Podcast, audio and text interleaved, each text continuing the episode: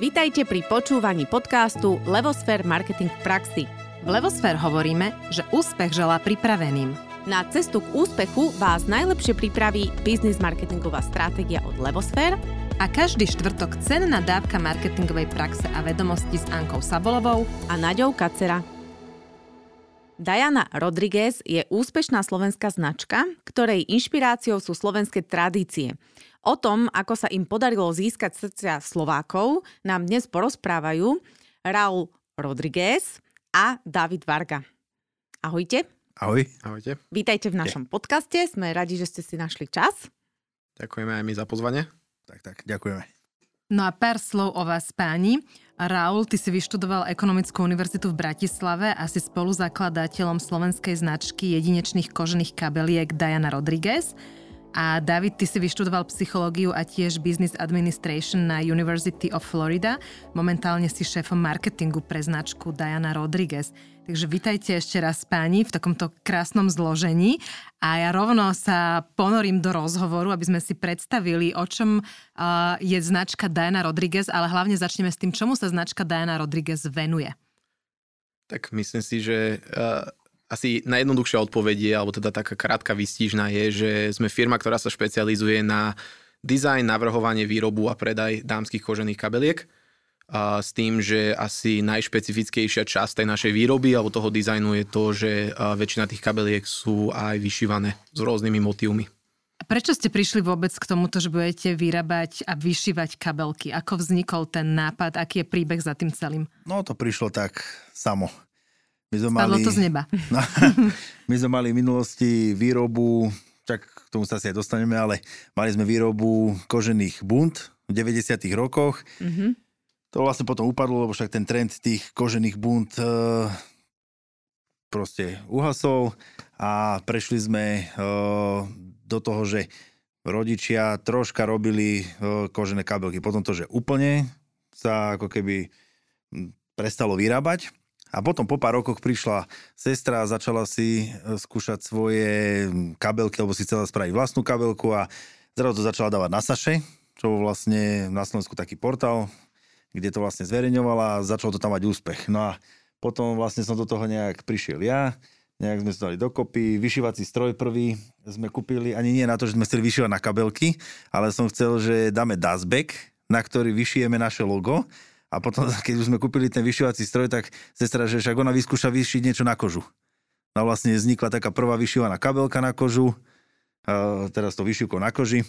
No a tej sa predalo hneď, ja neviem, či tridsať na, na tom Saše. No a vlastne to udalo ten smer, ktorým ideme dodnes. Dobre, tak poďme si to tak trošku upratať, keď vás teda no. posluchači nepoznajú. Takže tým hlavným produktom je teda dámska kabelka, elegantná, prémiová a ešte z výšivkou, čo vlastne dovtedy nebolo ako keby úplne dostupné, čiže bola to taká nejaká novinka. A teraz, ako je to s vami? Sedia tu dvaja páni, ktorí reprezentujú uh, dámskú značku, elegantnú, luxusnú. Teraz sa volá uh, Diana. Volá sa tá značka Diana, tak uh, poďme si to upratať teda, že uh, kto vlastne firmu tvorí a ako to vyzerá, hej, teraz. A kto je Diana? A kto je Diana? Da- Diana je aj osoba. Diana je moja manželka, Raúlova sestra, čiže ano. Akože z toho nám aj vyplýva to, že my sme taká rodinná firma. Tým, ako už aj Raúl spomínal, že vlastne tie začiatky boli cez kožené bundy, to robili ich rodičia, čiže akože tam uh, nejaký ten background alebo história existovala už predtým, ako vznikla samotná značka Diana Rodriguez, ale s tým, že vlastne vtedy v tom období ešte Raúl ani Diana s tým nemali nič spoločné. Uh, čiže tvoríme značku, alebo teda akože vedenie firmy, majiteľia sme štyria, mm-hmm. teda že Diana, Raúl, ja a ešte kolega Matej Kondrot, a ktorí vlastne originálne ešte aj s Raúlom do toho vstupovali a s tým, že vlastne videli, videli ten potenciál tých dizajnov, všetko, že teda ako poďme z tohto spraviť nejakú, teda akože oficiálne aj značku, firmu a tak ďalej. Takže... A nemali ste s tým problém, že vstúpiť do firmy, ktorá proste je čisto aktuálne ženská? A my, to, my sme to ani tak nevnímali, lebo vlastne aj keď sa tie bundy robili v minulosti, tak ja som však od detstva bol pri tom a po väčšine to, tie bundy sa robili pre ženy. Mm-hmm. Takže my sme to mali odjak živa. A vlastne aj s tým menom, uh, že Diana Rodriguez, ja som tak celý život vnímal, že otec mal firmu, čo sa volal, že Raúl Rodriguez Romero. Áno. To znamená, že Diana Rodriguez, že automaticky som to bral, že my sme sa nad tým ani nezamýšľali nad tým menom, že by malo byť nejaké iné. Mm-hmm. A ešte k tomu menu, lebo napríklad ja som si vždy myslela, že to je nejaká zahraničná značka a potom som zistila, že to tutok z Partizánskeho. A tak Raúl, daj nám taký krátky príbeh, jak je možné, že sa voláte takto zahranične. Otec je Kubanec, on sem prišiel, keď bolo er vé há pé, to bolo Rada vzájomnej hospodárskej pomoci. Prišiel do Ružomberka, stadial sa presunul do Partizánskeho, čo boli bývalé baťové závody, zet dé á. No a tam sa stretol s mamou, dve deti. Slovo tak, dalo slovo.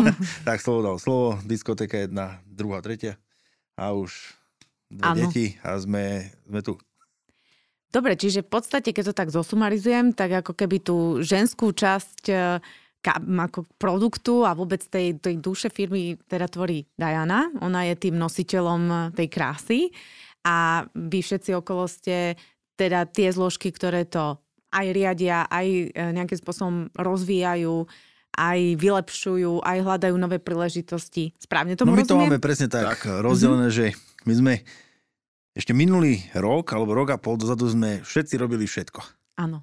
Ale my sme si to, sme mali aj konzultácie o, s Michalom Trúbanom a tam sme vlastne pochopili, aj vďaka tým konzultáciám, čo sme s ním mali, že musíme si to vo firme upratať, že nemôže každý robiť všetko, tak sme si to presne rozdelili a je to proste rozdelené sestra, ona čisto navrhu, navrhuje, teraz sme jej spravili vývojové oddelenie a ide sa čisto venovať vývoju a tvorbe komplet všetkých produktov vlastne, čo budú vznikať u nás vo firme. Ja mám na starosti financie, výrobu a celkovú ako firmu. David má kompletný marketing na starosti a Matej taktiež marketing a zmluvy a všetky veci okolo toho. Také, a obchod asi. Hej, asi sales, tak. Tým, mm-hmm. že vlastne u nás, u nás je dosť možno, že tak úzko previazané, možno ako aj v nejakých iných firmách, akože ten marketing a sales proste, lebo dosť často razy ovplyvňuje marketing sales a zase naopak sales marketing, čiže my dvaja dosť úzko spolupracujeme na týchto veciach, ale presne s tým, že, že to je ako keby tá vzájomná spolupráca, potom ja mám na starosti tú kontentovú stránku celého mm-hmm. toho marketingu a on zase potom rieši aj presne také, ja neviem, zmluvy, dohadovanie, ja neviem, priestorov, či už je to nejaké fyzické kamenné predajne, alebo, ja neviem, s právnikmi a tak ďalej.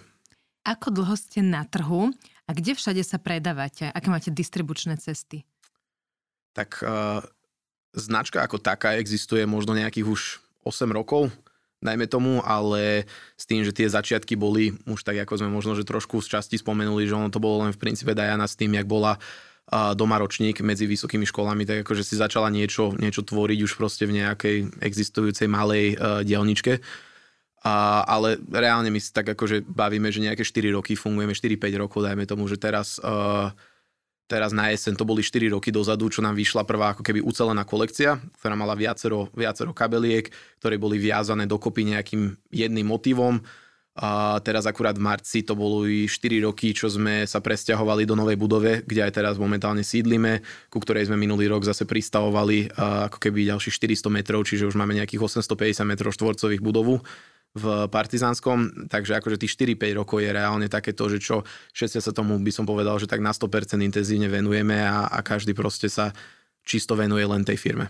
A pôsobíte len na Slovensku alebo aj iné krajiny? No momentálne to máme, Slovensko nám tvorí deväťdesiatštyri percent mm-hmm. a šesť percent tvoria iné krajiny, pričom Česko z toho tvorí asi päť percent, to znamená, že uh, to Slovensko je naše úplne že hlavné, mm-hmm.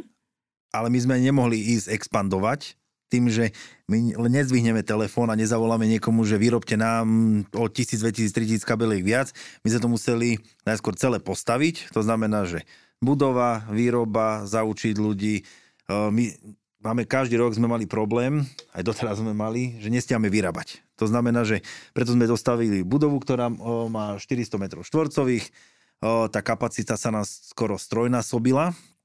Presne v týchto dňoch to už začínam vidieť na datách, že už nevyrábame štyridsať kabeliek denne, už za chvíľu vyrábame sto a chceme ísť do konca roka na nejakých stodvadsať až stotridsať kabeliek denne. No a ako náhle budeme mať výrobu postavenú na to, že môžeme expandovať, tak tedy začíname expandovať a prvá krajina je Česká republika. Dobre, ty si to už tak naznačil, že v podstate idete na to tak postupne, povedali sme si, aký bol ten úplný začiatok, ale čo bol taký ten zlomový moment, lebo cítim z vás, že tak, keby tú výrobnú, obchodnú, strategickú stránku keby držíte pevne. Zároveň Diana teda má krásny dizajn. A ako sa stalo to, že sa zabezpečil ten dopyt? Teraz, že tie spotrebiteľky reagujú. Mali ste nejaké kampane, alebo to bolo prirodzené? Ste takým samorastom? Alebo a, a, čo sprevádzalo tú cestu, no, že dneska už tú výrobu ste mohli takto znásobiť? No ono to bolo, keď zoberieme ten príbeh, tak to bolo na tom Saše, tak tam to išlo takým svojvoľným rastom. Áno. A proste nejak sa to zväčšovalo, zväčšovalo, zväčšovalo. A sme prišli do nejakého bodu, kedy uh, sme spali, že ideme si spraviť vlastný e-shop. Mm-hmm. No, keď sme si ho vytvorili, tak uh, to bolo vtedy štyri roky dozadu, ešte tak naivne sme spravili, normálne som spravil taký list a som ho poslal do všetkých médií na Slovensku, že Dianin príbeh. No a zrazu prišla Markíza, Jojka. Že ti, že ti do toho vstúpim, tak napríklad Saše má aj zoznam predajcov, tak akože v tom bode, jak sme robili toto rozhodnutie, jak sme aj rozposlali do médií tento akože informačný list, tak sme boli jednotkovým predajcom na Saše už asi rok a pol, alebo Aha, tak nejako, okay, čiže okay. akože na tom zozname sme boli jednotka už nejakú tú dobu. A vlastne z toho teda vznikla aj tá myšlienka, že asi ľudia to majú radi, asi niečo za tým bude, tak poďme sa tomu fakt, že, že venovať a, a posunúť to ešte ďalej. Tak. Takže my by sme mohli nazvať tento podcast, že ako sa z handmade výrobcu, výrobcu môže stať veľká značka. No, asi tak. Asi tak, hej, no. No, dobre, Rálu, ty si niečo chcel povedať. No, môžeš pokračovať, teda, že som ti do toho skočil. No a vtedy vlastne prišli médiá, začalo sa o tom písať, zrazu to bolo aj v nejakých novinách. Jedna taká srandovná príhoda bolo, že jeden zavolal, že či môže priletieť na letisko, ako do Partizanského. A my tam máme malé letisko, že on z Bratislavy priletiel, nakúpil kabelky a odletel naspäť. Hey, vtedy bol taký ten, ten úvodný boom, čo sa týka možno médií a tak ďalej. Okay. A druhá možno, že nejaký taký ten... Uh, ten stupienok bol, že v tom období nás aj začali oslovovať tým pádom aj v rôzne také prehliadky, alebo ja neviem, Bratislavské modné dni, Košice Fashion Week a tak ďalej, že sme boli na v rôznych takýchto prehliadkách ako účastníci a vlastne v tom bode sme aj oslovili Lidiu Weghart, čo je akože všeobecne známa v rámci dámskej módy, ako prvá dáma slovenskej módy na Slovensku, čiže ju sme oslovili, teda, že sme takáto malá firma, áno, že teda presne ten istý príbeh sme nejakým spôsobom odprezentovali. Je to zapáčilo, zavolala teda nás k nej do, River, do River Parku, kde má vlastne doteraz ešte aj ateliér. A že teda stretla sa s Dianou, veľmi sa jej páčil ten príbeh a povedala teda, že ona počas svojej prehliadky má možnosť nám dať ako keby jeden vstup, že si môžeme odprezentovať naše kabelky. A v tom bode ešte mala spoluprácu s inou firmou, ktorá jej dodávala kabelky, takže nemohla ako keby svoje modely obliecť k našim kabelkám, ale že môže nám dať ten priestor, musíme si my obliecť modelky, musíme tam doniesť kabelky a že teda môžeme sa takýmto spôsobom odprezentovať. Takže to prebehlo, tam sme tiež získali určitú klientelu a vlastne aj časom sa ten vzťah s ňou vyvíjal takým spôsobom, že potom asi o rok a pol, dva na to sme boli dva roky po sebe, vlastne po štyroch prehliadkach, akože dve a dve každý rok, tak sme my boli práve, že už ten dodávateľ tých kabeliek na jej prehliadky a to tiež bol určitý proces, ktorý tam trval niekoľko mesiacov a vždy sme potom ako keby zároveň s ňou, teda ona prezentovala tú svoju aktuálnu kolekciu a my sme dodávali kabelky. Mm-hmm. Dobre. Super. A pomohlo to teda tomu e-shopu, hej? Pomohlo to e-shopu. No až tak, že vlastne momentálne cez náš e-shop ide deväťdesiatdeväť celá deväť percent predaja? Áno. A ten nula, neviem čo, jedno percento ako, to je... To ešte sme ostali tam na tom Saše. Uh, už len kvôli tomu, že sme tam boli historicky, tak je tam ešte ako pár predajov, ale všetko ide cez náš e-shop a cez naše predaj, pre, predanie dve, ale ako myslím to tak, že cez nás ide všetko. Že my nemáme distribútorov a mm-hmm. nedávame nikomu, kto by to predával ďalej. OK, čiže máte vlastný e-shop a máte dve kamenné predajne. Jedna je, viem, že v centre Bratislavy a tú druhú máte kde? U nás vo výrobe. Aha, u vás vo výrobe. A chcete a plánujete rozširovať tieto predajne, aby ste boli dostupní v nejakých shoppingoch alebo v ďalších určite, centrách? Určite, určite áno, je to, je to určite v pláne. Uh, ale na, na druhej strane je to vždy otázka tých financií, ako sú rozložené, uh, ako ten cashflow je nejako nastavený na začiatku roka. Uh, samozrejme, ako aj Ralf spomínal, že my sme mali skôr problém vyrábať, takže naše, naše celé úsilie alebo aj finančné smerovanie všetko išlo do tej výroby, išlo do tej stavby, teda výstavby tej budovy, išlo do strojov, išlo do ľudí, išlo do procesov a tak ďalej, vo výrobe, do materiálu hlavne, lebo teraz aj skrz to, čo sa deje, tak akože je, je relatívny problém s materiálom, mm-hmm. aj ho sem dostať, aj ho sem dostať včas, aj tie ceny o mnoho, o mnoho násobne zrastli za posledný rok, dva oproti tomu, kde boli, čiže ako keby tam bolo to najväčšie úsilie.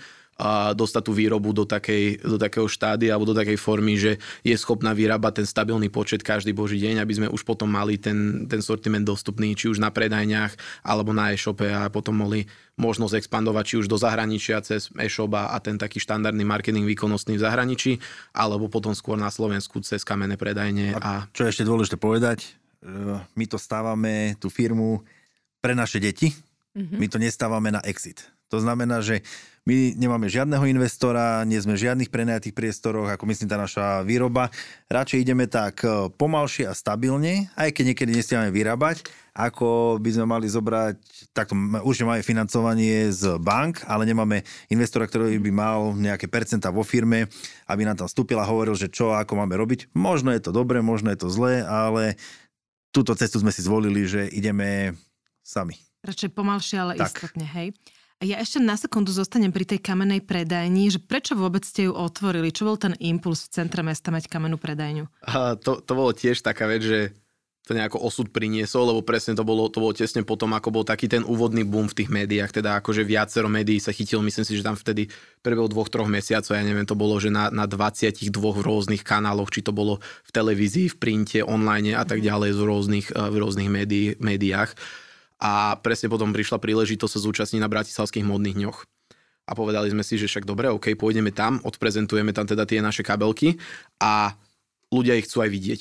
Ľudia si chcú prísť pozrieť kvalitu tých výrobkov, chcú vidieť tú farbu naživo, lebo predsa aj či to je mobil alebo nejaký monitor, čokoľvek, že to trošku inak ukáže uh, cez internet ako, ako v skutočnosti. A presne sme si uvedomili, že máme jednu veľkú pridanú hodnotu a to sme si odsledovali, keď sme mali ešte, ešte vtedy sme nemali ani tú našu novú budovu, že ešte sme vtedy boli v malej dedine pri Partizánskom, že Malé Uherce. A tam, keď ľudia prišli, tak vždy boli hotoví z tej vône tej koži. My mm-hmm. už sme tomu nejakým spôsobom imúnni, lebo to máme na dennodennom poriadku.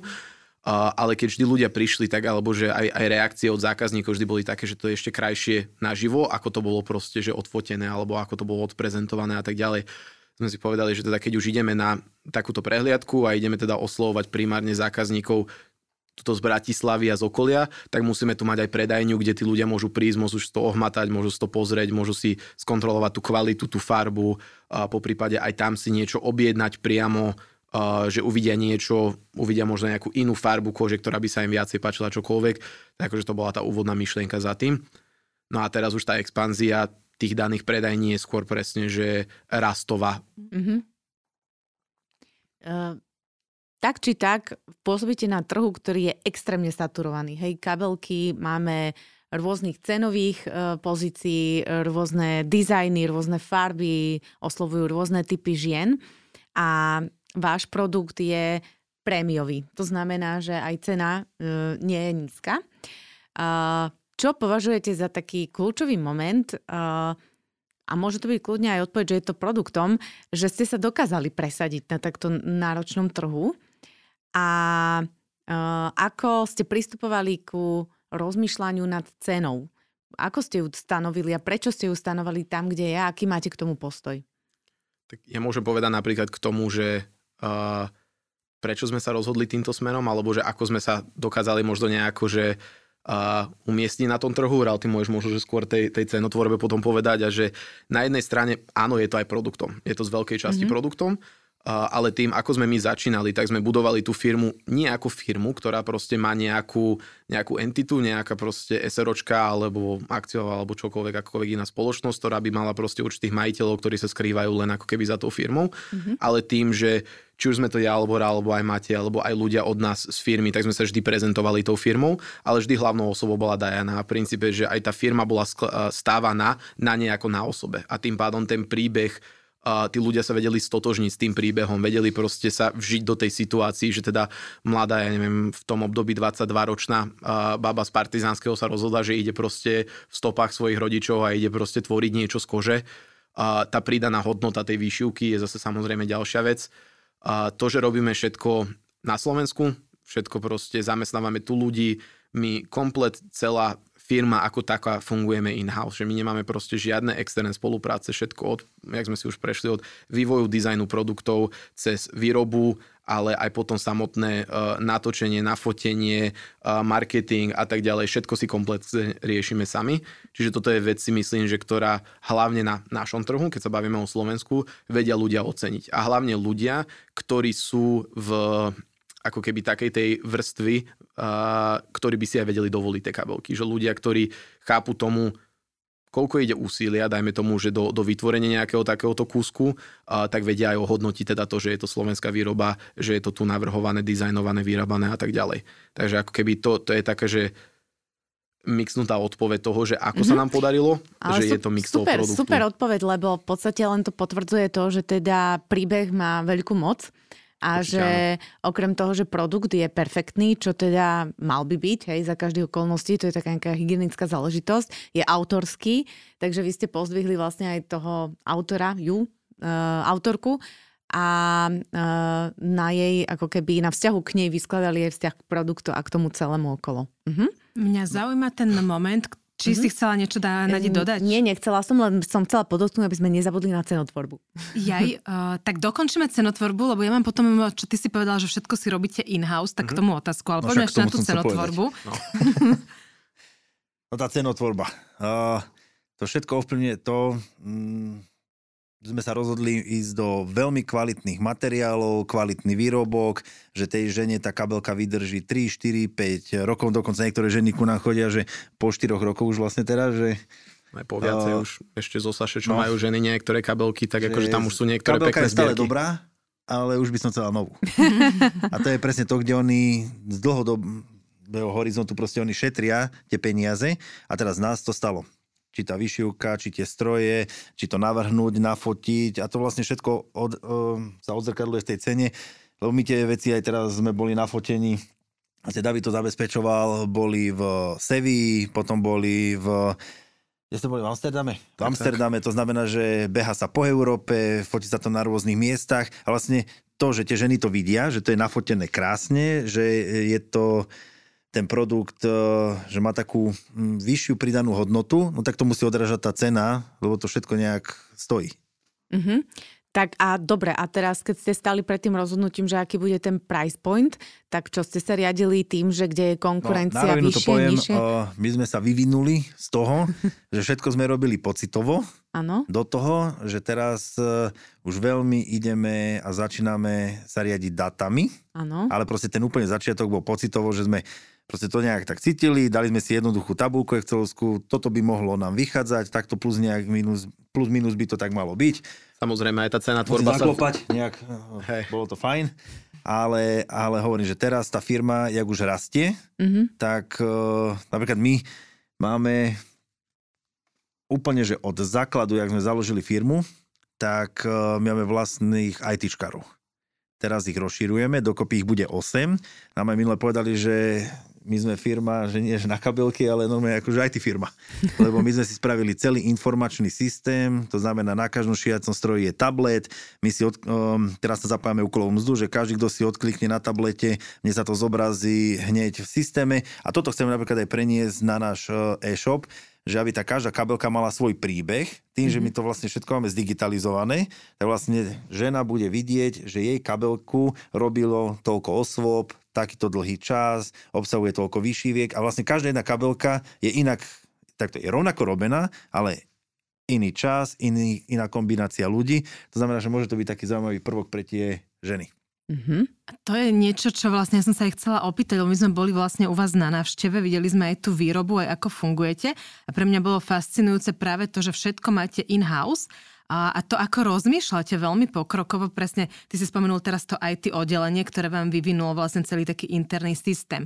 David, ty si hovoril vlastne o tom marketingu, ja som videla to vaše aj fotoštúdio, ktoré ste kúpili, ako sa to inak volá, ten, čo to tam sa máte? Sa to volá Orbitu Fashion Studio, no a... To je vlastne, podľa mňa v Partizánskom momentálne vzniká taká veľmi jedinečná vec. Proste my sme dve firmy. Moji, teda naši spoloční známi, kamaráti od detstva, ich rodičia založili firmu, ktorá má tridsať rokov, volá sa Artra. Oni, maj, oni vyrábajú päťsto tisíc párov topánok ročne. A zhodou okolností sme v rovnakom areáli, len nás oddeluje plot. No a my sme sa dali dokopy, že oni idú robiť, lebo chcú robiť fashion obu, my robíme kabelky a my sme vlastne začali budovu stavať tak, čo sme teraz zostavovali, že polovica spodok je výroba a vrch bude fotoštúdio, mm-hmm. ITčkári, vývoj a proste všetko... Administratíva. Administratíva. Taká. No a oni prišli v jeden deň, minulý rok v auguste, že máme taký nápad, že poďme... keď vy toto všetko robíte a my to vlastne chceme, lebo my sa dohadovali, že my im vieme nejako pomôcť, vieme im možno nejak skopírovať ten náš e-shop, to naše riešenie a že by za to niečo mali zaplatené, že my sme sa tomu nechceli venovať, lebo to není naša hlavná činnosť, že aby my sme niekomu robili e-shop, tak z toho vznikla taká pekná myšlienka, že spravme úplne oddelenú entitu, ktorá sa bude volať Baťovaný Brand Studio, preto Baťovka partizanské, po Baťovi. No a tam vlastne tým, že my vlastne spájame, sme sa spojili dve firmy, vytvorili sme si kvázi externé marketingovo í té foto video oddelenie, kde vlastne všetky náklady sú na polovicu. Mm-hmm. Orbitvu, čo sme kúpili, to fashion mm-hmm. štúdio na polovicu. Uh, raz robíme e-shop uh, napríklad pre Nemecko alebo pre Česko, platobné brány, všetko, čo tam budeme dávať, tak vlastne my to len skopírujeme na jeden na druhý e-shop. No. A vlastne my sme si ani neuvedomili a vzniklo niečo veľmi zaujímavé, lebo tým, že to máme takto spravené, tak my vlastne my budeme teraz vedieť škalovať rôzne iné značky, ktoré by sme chceli priniesť. Napríklad chceme ísť, že s pánskou modou. Mm-hmm. To znamená, že my teraz budeme vedieť v priebehu mesiaca a pol, dvoch mesiacov okamžite spustiť so všetkým, čo k tomu patrí. Keď už budeme o, mať produkty. Keď budeme mať produkty, vieme, vieme spustiť okamžite ďalšiu značku. A... Takže vy ste vlastne zbúrali plot. Tak. Medzi vami. No ešte, ešte zbúraný, ešte chodíme ešte na, kolo, na kolobežkách chodíme okolo, ale... Ale v podstate toto celé, lebo však to je relatívne veľká komplexita a všetko aj riešiť interne, uh, stojí aj dosť veľa peňazí. Vychádza to finančne výhodnejšie, mať to všetko in-house, ako to mať cez externých ľudí. Akože o kvalite výsledkov nediskutujem, no. To mi je jasné, ale tie financie ma zaujímajú. Takto, keď sa bavíme o ITčkárov, tak tam sme ušetrili, že desaťkrát. Mm-hmm. To je akože bez debaty, na keď naceňovali systém, tak nám naceňovali na tristo štyristo tisíc eur, to čo sme my chceli a čo sme požadovali, aby sme Pričom mali všetky tie dáta. A to, a to bolo možno dvojno, trojnásobok dozadu. Mm-hmm. Mimo toho nám už písali ľudia, že, ktorí to videli, že či by sme ten systém nepredali. Ale hovorím, že to nie je naša činnosť. No a to Orbitu. O, teraz my máme iks ypsilon produktov. Oni majú taktiež topánky, rôzne druhá.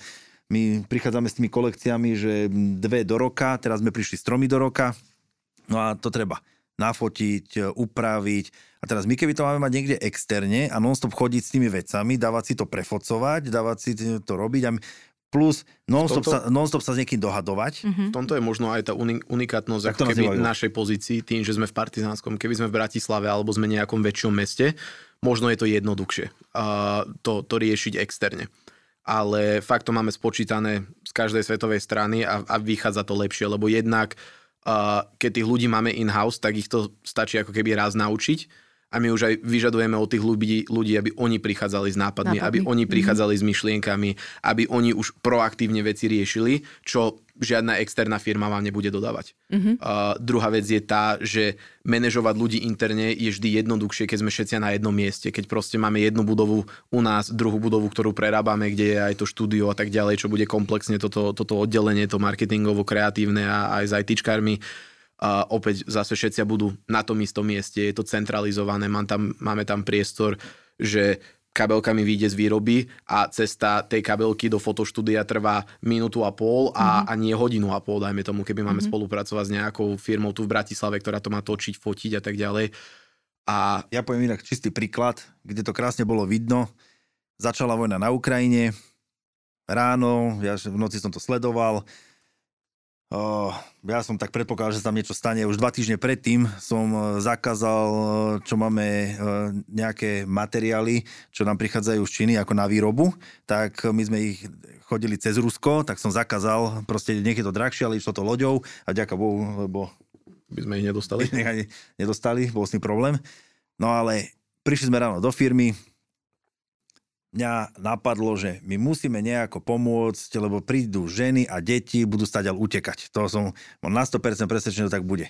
To znamená, že my sme si sadli, zavolali sme si, najskôr sme si to nejak predebatovali, boli tam rôzne názory O, David, ty si bol skôr taký, že nám to, že ako to ľudia budú vnímať, že na tom ideme zarábať, alebo proste... To tú kabelku, niečo, niečo, čo ste urobili. Áno, tú ukrajinskú špeciál, kabelku. Hej. Ja som povedal, že kašlíme na to, že toto je také principiálne a hodnotové, že tu, čo si bude kto myslieť, že to hoďme za hlavu. Mm-hmm. Tam sme vlastne si dali, že vývoj, marketing, ITčkárov, majstrovú zo šiacej dielne, proste všetkých ľudí, čo na tom mali pracovať.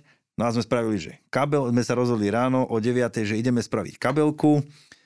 O desiatej, o jedenástej bola navrhnutá, čo Diana spravila vyšivku, navrhla, pripravila, už na existujúci model sme dali o, proste vyšivku.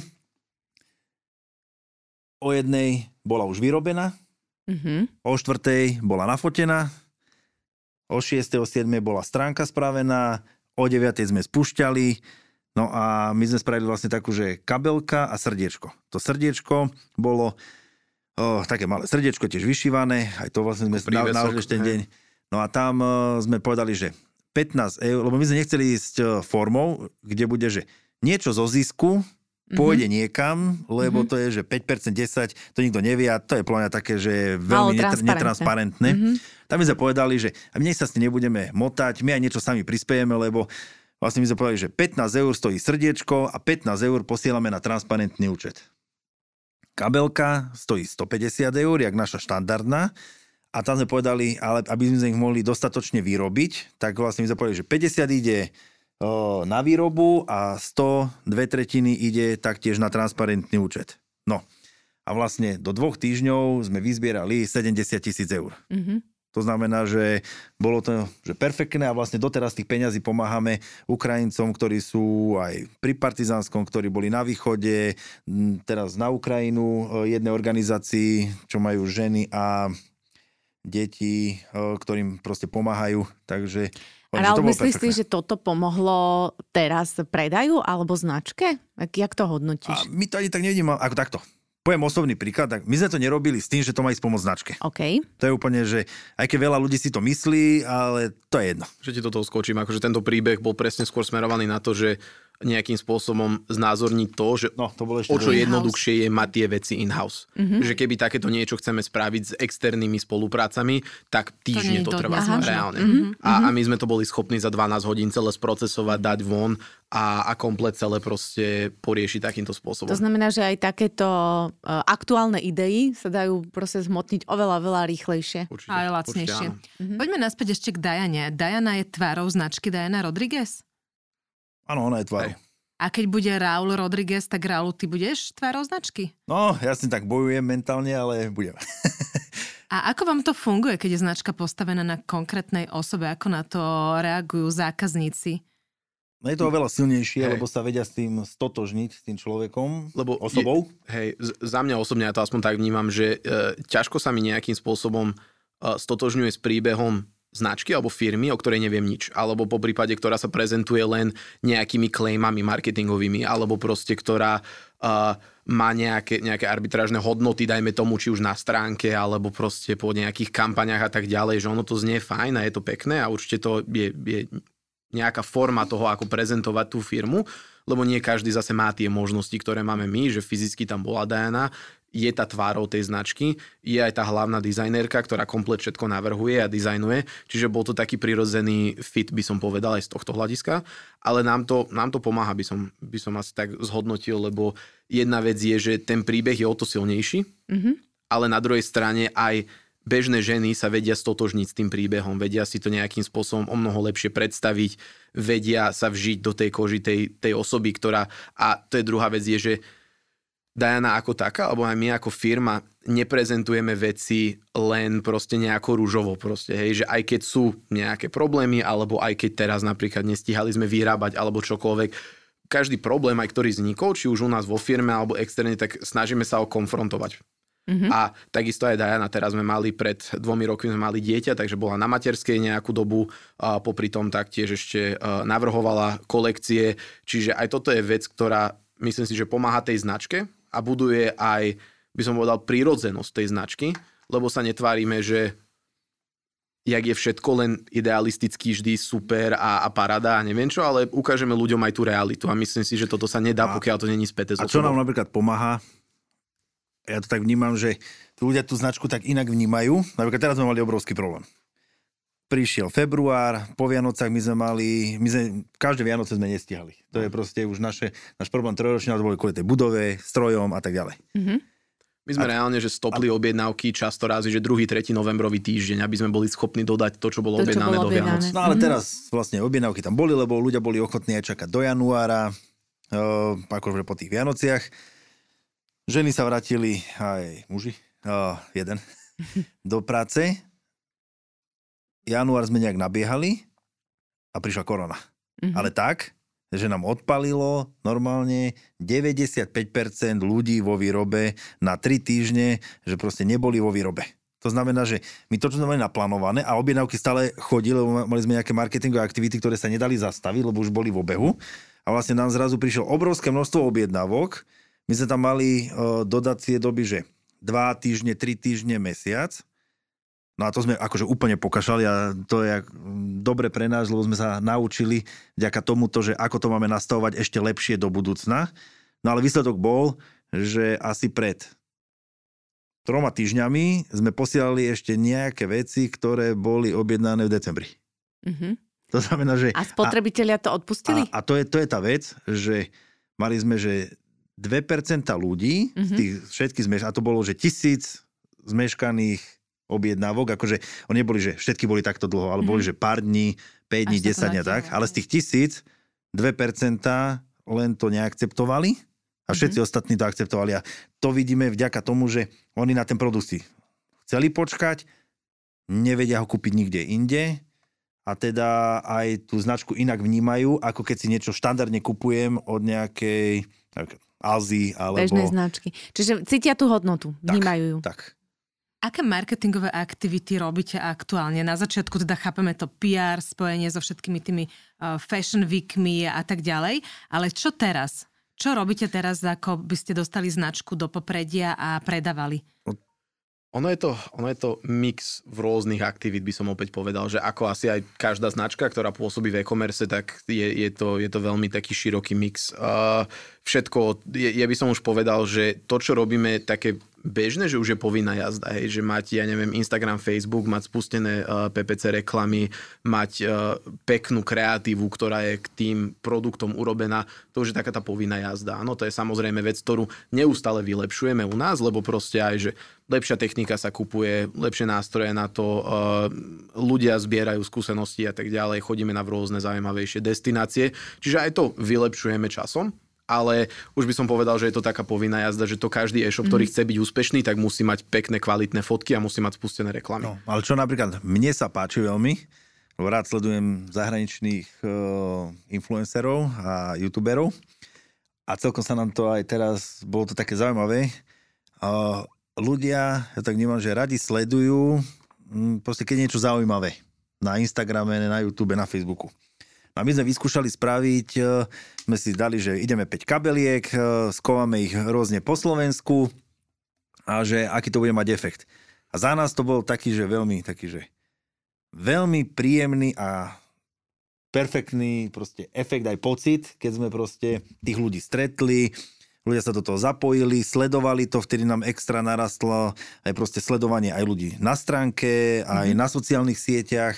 A potom nám aj písali, a kde budete znova, a kde budete. A vlastne tí ľudia ako keby potom sa vracali oveľa viac na tú stránku. Potom sme prestali, prišla vojna. Aha. To sme si povedali, že to nebude vhodné, tak, takúto formu robiť počas tých prvých mesiacov. Ale určite sa ideme k tomu vrátiť, lebo je to zaujímavé. Teraz sme to spravili aj s jednou influencerkou a tá mi volala, že no také niečo dobre som ešte nerobila, že toto je úplne iná forma spolupráce ako... Normálne, že bežne, keď sa mám odfotiť len s nejakým produktom a to bolo tak, že ona ju išla na východ, na svadbu, skovala, že išla skovať kabelku. Ona povedala, že budem tam a tam dala nejaké indície. No a ju tam čakalo už asi desať žien nastúpených, že po tú jednu kabelku. Mm-hmm. Takže to je také zaujímavé. Je to aj taký test, že či im no. to stojí za to a teraz javne pri tejto značke vašej áno. Určite. To akože... bol taký, že, behali, že bežali za Dajanou, no. normálne hore kopcom, keď... Dala do hory. Do, do hory a tam ja som stál dole. Ona, ona išla tak pätnásť minút hore, že to bola taká sranda. Sme spravili, že vo februári. Už bola tak tma o nejakej šiestej hodine. Ja som tam dole stál, ona oznámila, že kde je, a ja som len zrazu videl, že prišlo jedno auto, druhé auto, tretie auto, dva taxíky, traja chlapí a normálne bežali hore tým kopcom. To bolo také... Fakt, že dosť, že vy ste veľmi taká kreatívna firma a veľa vecí robíte stále asi aj takže intuitívne a spontánne, ako bol príklad aj teda tento, aj ten s tou Ukrajinou. A do akej miery celkovo by ste povedali, že riadite tú firmu, že robíte si biznis plán, plánujete a máte nejakú dlhodobú víziu versus ešte stále je to možno tak, jak v tých začiatkoch, viac intuitívne a spontánne? No, ja to poviem tak, že dva roky dozadu sme išli čistý freestyle. Mm-hmm. Rok a pol dozadu sme nakreslili s Davidom na veľkú tabulu. My sme kúpili asi desať tabul už. Lebo ja musím mať, lebo ja musím mať veci vizuálne. Mm-hmm. Nielen na papieroch, ale proste musí to byť predo. A tam sme si dali nejaký plán, že čo ideme robiť na najbližší rok. Potrebujeme toto, dostávať budovu, chceme ísť na nejaké zahraničné trhy, niečo sa podarilo, niečo sa nepodarilo, čo potrebujeme, aké veci spustiť. Na základe tohoto sme išli. No a moja taká priorita bolo napojiť komplet našu firmu na Power Business Intelligence. Mm-hmm. To znamená, že máme data, že v reálnom čase tak upratané, ako si dovolím povedať, že ne, v našom segmente, ako myslím také, že stredné podniky, mm-hmm. že veľmi veľké percento, že ich tak nemá upratané, ako ich máme my. A, a pres... dostupné hlavne. Tak, a presne napríklad aj dneska ráno, že ideme, že ideme robiť osem tisíc kabeliek do konca roka vyrobiť. A teda, že v akom pomere ich máme vyrobiť. Tak ja som si vlastne, čo som predtým robil, že päť sedem hodín, mm-hmm. tak teraz som to mal za tri minúty, som si naklikal. Aká kolekcia, aké produkty, ideme vyrobiť osem tisíc kusov, do toho som dal percenta, čo mi automaticky vyhodilo a presne som mal, že ideme, že z jednej kolekcie, napríklad Artemis, čo máme kolekciu, jedna kabelka sa predala, že tridsaťdva percent zo všetkých predaných produktov z tej kolekcie a iné boli, že päť percent, tri, osem, desať, dvanásť. A na základe tohoto ja vlastne teraz som už naplánoval výrobu a verím, že to bude, že čo najpresnejšie naplánovaná výroba na tie Vianoce. Áno, to je odborný forecast normálne, toto, čo si teraz takže pomenoval. Tak. Ja, ja keby to možno, že zhrniem ešte k tej otázke, takže my cieľ máme. My si vždy medzi Vianocami, teda vždy, no posledné dva roky. My máme finančný plán, ktorý je, ktorý je veľmi dôležitý pre nás. Mm. Od toho sa nám aj odvíja cashflowový plán. Čiže takýmto spôsobom si nejako stanovujeme cieľ. Vízia mm. a cieľ u nás sú dve odlišné veci, by som povedal. Akože tak aspoň interne to máme hej, odkomunikované trošku iným spôsobom. S tým, že každý rok si, si nastavíme nejaký cieľ toho, že kde chceme byť na konci roka. Máme samozrejme štandardné aktivity, s ktorými vieme rátať, ktoré vieme, že tam budú v priebehu toho roka, ktoré už máme nejakým spôsobom zaužívané, ale potom presne by som to prepojil s tou intuitívnosťou pri určitých situáciách, presne ako bola teraz tá ukrajinská situácia, alebo uh, ja neviem, priebehu roka nás niečo napadne a povieme si, že to by nám úplne ideálne zapadlo tu do tejto diery, kde ešte v princípe nemáme nič naplánované, tak poďme teraz na tom pracovať, aby sme to dotiahli, aby sme to v tom momente tým pádom zverejnili a, a dali von do sveta. Aj mm-hmm. toto vlastne vďaka tým produktom, že si ich vyrábame, sa vieme veľmi prispôsobovať.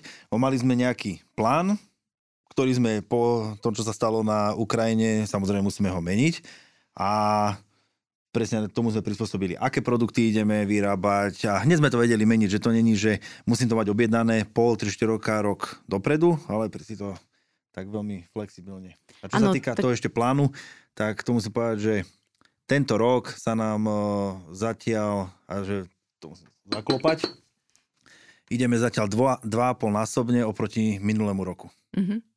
Čo je, že v tejto dobe podľa mňa, že perfektné. Taká naša predposledná otázka, aby sme sa preklopili k, z cieľov, k vízii. Kde vidíte značku Diana alebo Raúl Rodriguez za desať rokov?